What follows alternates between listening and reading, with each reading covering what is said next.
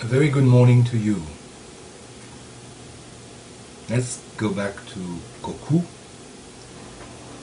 and let's see how Dogen, as usual, deconstructs the traditional readings of the Koan. He peels layers after layers, aspects of the story, giving his comments.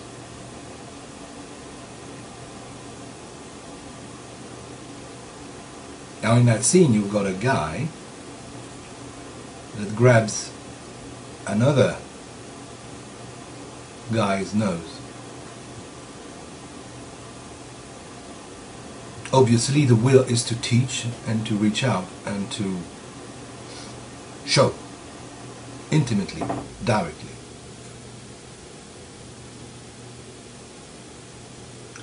Although apparently this is quite straightforward.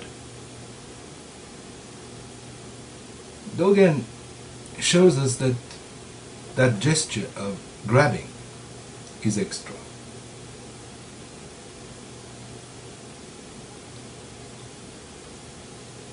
After the one that grabs the nose just let go of it, he says, now you can grasp it.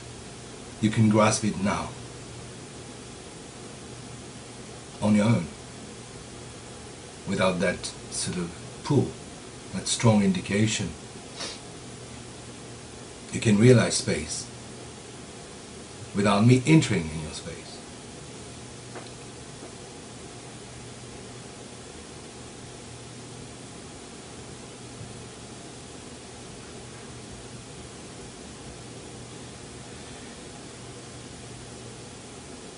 At this moment, isolating himself was not possible. This is how you should study yourself. Dogen says that about the first motion. We cannot let go of the space of others. We have to invite and include the space of others into our space. We have to let life and people teach us. This is an element of our practice, a strong element of our practice. Not to remove ourselves from the social reality, family and so and so forth but to dive into that space.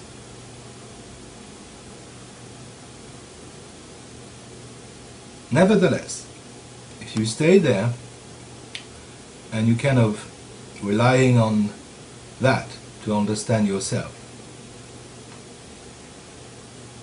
you miss the mark.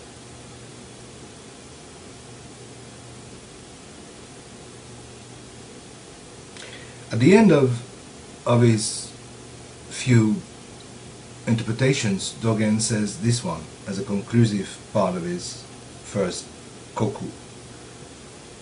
Let me respond to Shigong.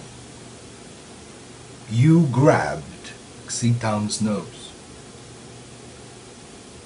If this was to grab space, you should have grasped your nose. You should have grasped your finger with a finger. You have some understanding of grasping space. Even if you have a good finger to grasp space, you should penetrate the inside and outside of space. You should kill space and give life to space. You should know the weight of space. You should trust that the Buddha's ancestors' endeavor of the way in aspiration, practice, and enlightenment through challenging dialogues is no other than grasping space.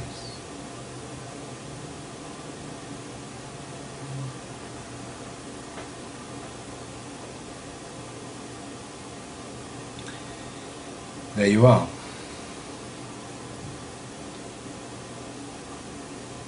The best way to grasp space is to let go. And the best way to help oneself and others is to give up the idea of helping and straight go into the heart of practice.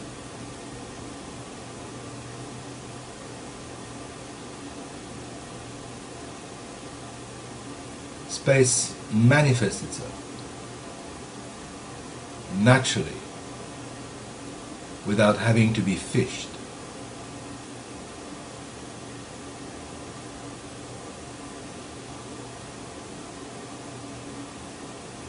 That's a very important notion and reality, for we are constantly, again and again, day in and day out, morning and evenings, we are constantly entertaining ourselves with the idea that there is something to get. And even if it's not really conscious, it permeates our life in so many ways. I was talking about it last time. We've got so many fishes to fry.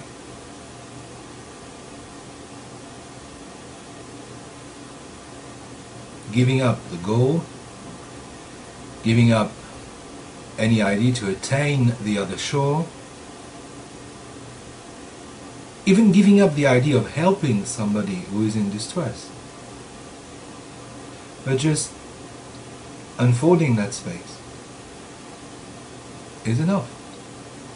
There's no other way to live.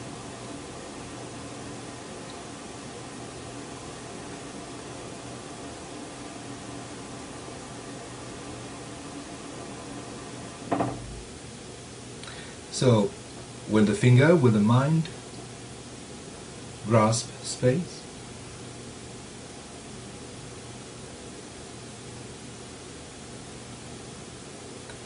Or space, is it the very ungraspable, cannot be attained? Hmm. I think it's not something you can attain.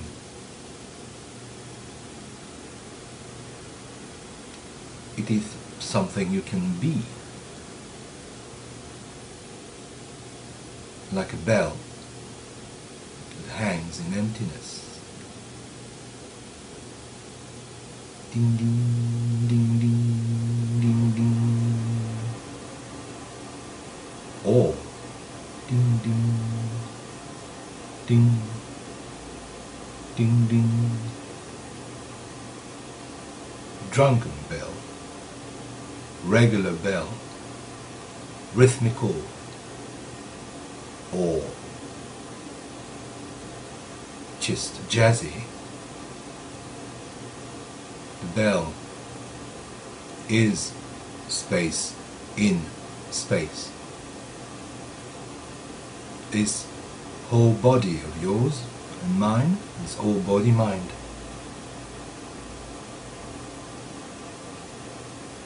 has nothing to expect but be, be.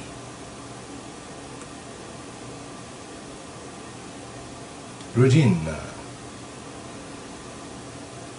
the teacher of Dogen, writes, and that poem is written in Koku, the entire body of a wind bell is a mouth hanging in emptiness.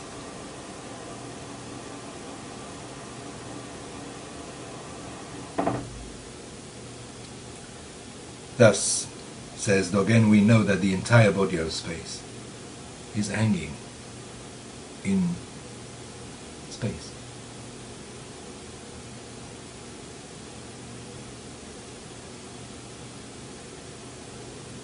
So you see, although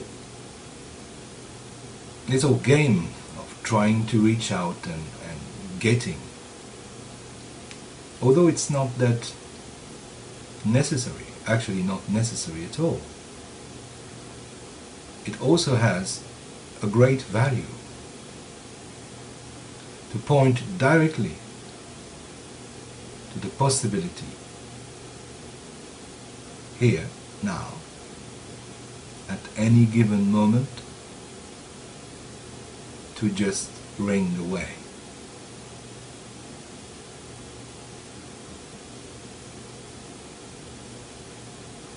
Space realized when space is forgotten.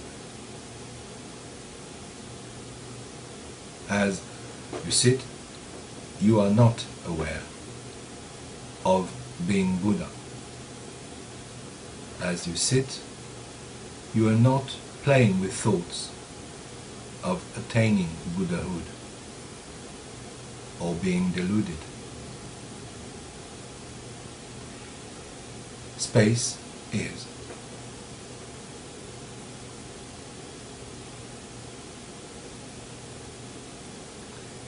We'll look at the second part of Koku next time.